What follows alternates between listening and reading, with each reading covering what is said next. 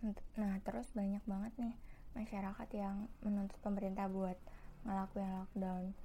Karena mereka ya pengennya keselamatan nyawa masyarakat banyak ini bisa teratasi gitu loh biar keselamatan nyawa ini nggak terancam. Sebelum hal ini makin meluas dan makin banyak memakan nyawa orang maka ya perlu dibatasi penyebarannya. Tapi pemerintah pusat tuh dalam hal ini aman banget buat ngambil sikap bahkan karena lambatnya pemerintah pusat ini banyak pemerintah daerah yang kemudian mengeluarkan kebijakan sendiri-sendiri buat menyikapi hal ini. Ya balik lagi karena si pusat ini lamban banget buat menyikapi hal ini. That's why kenapa mereka akhirnya memutuskan buat bertindak sendiri? Karena ya pusat ini nggak memberikan komando yang jelas gitu loh kepada daerah harus seperti apa. Menurut gue wajar sih ketika pemerintah daerah bertindak sendiri karena nggak ada komando ini.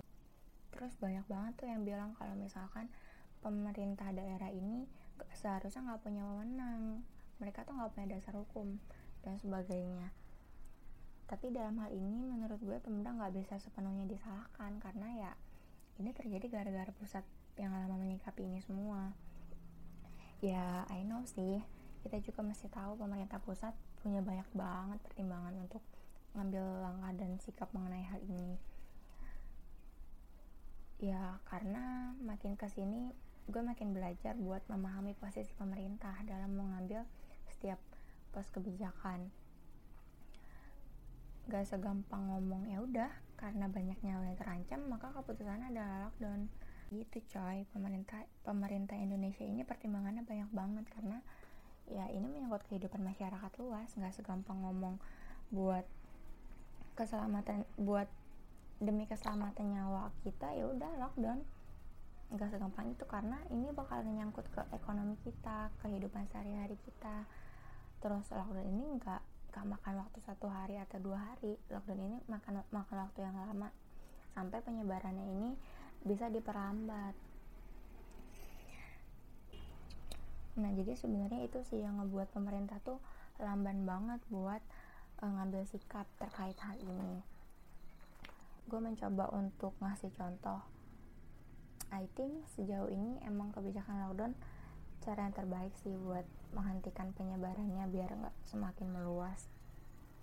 Kalau misalkan emang iya lockdown ini adalah opsi yang dikeluarkan sama pemerintah konsekuen konsekuensinya itu apa sih? Konsekuensinya itu bakalan banyak banget nih masyarakat Indonesia yang buat sementara nggak bisa kerja dulu. Karena lockdown ini benar-benar nggak ngebolehin mereka buat kerja. Bahkan orang tuh dibolehin keluar rumah buat sesuatu hal yang penting doang. Kayak misalkan misalkan lo keluar buat beli kebutuhan sehari-hari aja atau bahkan aktivitas yang diperbolehkan tuh cuma sebatas aktivitas produksi dan distribusi sama akses ke kesehatan sama akses kesehatan aja. Nah ketika lockdown ini diterapkan konsekuensinya tuh apa? Konsekuensinya tuh di Indonesia yang mayoritas masyarakatnya di garis kemiskinan ini karena kehilangan pekerjaan ya secara perlahan bakal ngebunuh mereka lah karena nggak bisa makan. Dan mereka tuh bakalan kehilangan bakalan kehilangan penghasilan utama mereka kayak gitu nah makanya dalam kebijakan lockdown ini pemerintah perlu nge-cover mereka yang rentan biar tetap hidup. Kayak misalkan dikasih insentif buat ngeganti penghasilan mereka di hari-hari biasa.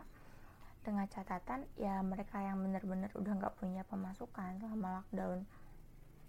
Bahkan UMKM yang baru merintis usaha pun terpaksa buat terpaksa atau bahkan terancam buat gulung tikar nah permasalahan kayak gini yang perlu diperhitungkan sama pemerintah. Gimana nantinya gimana nantinya pemerintah bisa nge-cover itu semua dan itu semua perlu difikirkan ketika kebijakan lockdown itu diambil. Jadi gue di sini mencoba mengerti lah ya kenapa kok pemerintah bisa lamban banget buat ngambil kebijakan ini. Ya karena itu tadi pertimbangannya tuh banyak banget terus juga selain opsi terkait lockdown ini sebenarnya ada opsi lain sih. Kayak misalkan karantina wilayah. Karantina wilayah ini sebenarnya dalam benak gue lebih kayak ditutupnya akses dari wilayah satu ke wilayah lain. Kayak misalkan lo orang Depok terus lo kerja di Jakarta ya lo nggak bisa karena akses dari Depok ke Jakarta ini ditutup karena adanya karantina wilayah ini. Tapi di sisi lain karantina karantina wilayah ini cuma nutup uh, akses dari wilayah satu ke wilayah lain. Sedangkan mobilitas masyarakat di dalamnya itu masih nggak dibatasi masih bebas-bebas aja lo mau kerja di wilayah itu. Jadi tujuannya dari karantina wilayah ini sebenarnya buat ngebatasin uh, menyebarnya pandemi ini kayak gitu jadi sebenarnya ada positif negatifnya nih karantina, wilayah ini. Di sisi positifnya ketika lockdown itu lo nggak bisa kerja dan hidup lo bakal, bakal terancam di karantina wilayah lo masih tetap kerja. Dan lo masih bisa cari uang kayak gitu. Tapi uh, efektivitas dari adanya karantina wilayah ini nggak se nggak seefektif dengan diterapkan kebijakan lockdown. Karena karantina wilayah ini masih memungkinkan mobilitas masyarakat di, di wilayah tersebut. Akhirnya ya mereka mereka di dalam wilayah ini tetap rentan buat terpapar virus. Nah dari sini gue pengen ngambil kesimpulan nih kalau misalkan ya kebijakan. Nah dari sini gue pengen ngambil kesimpulan nih.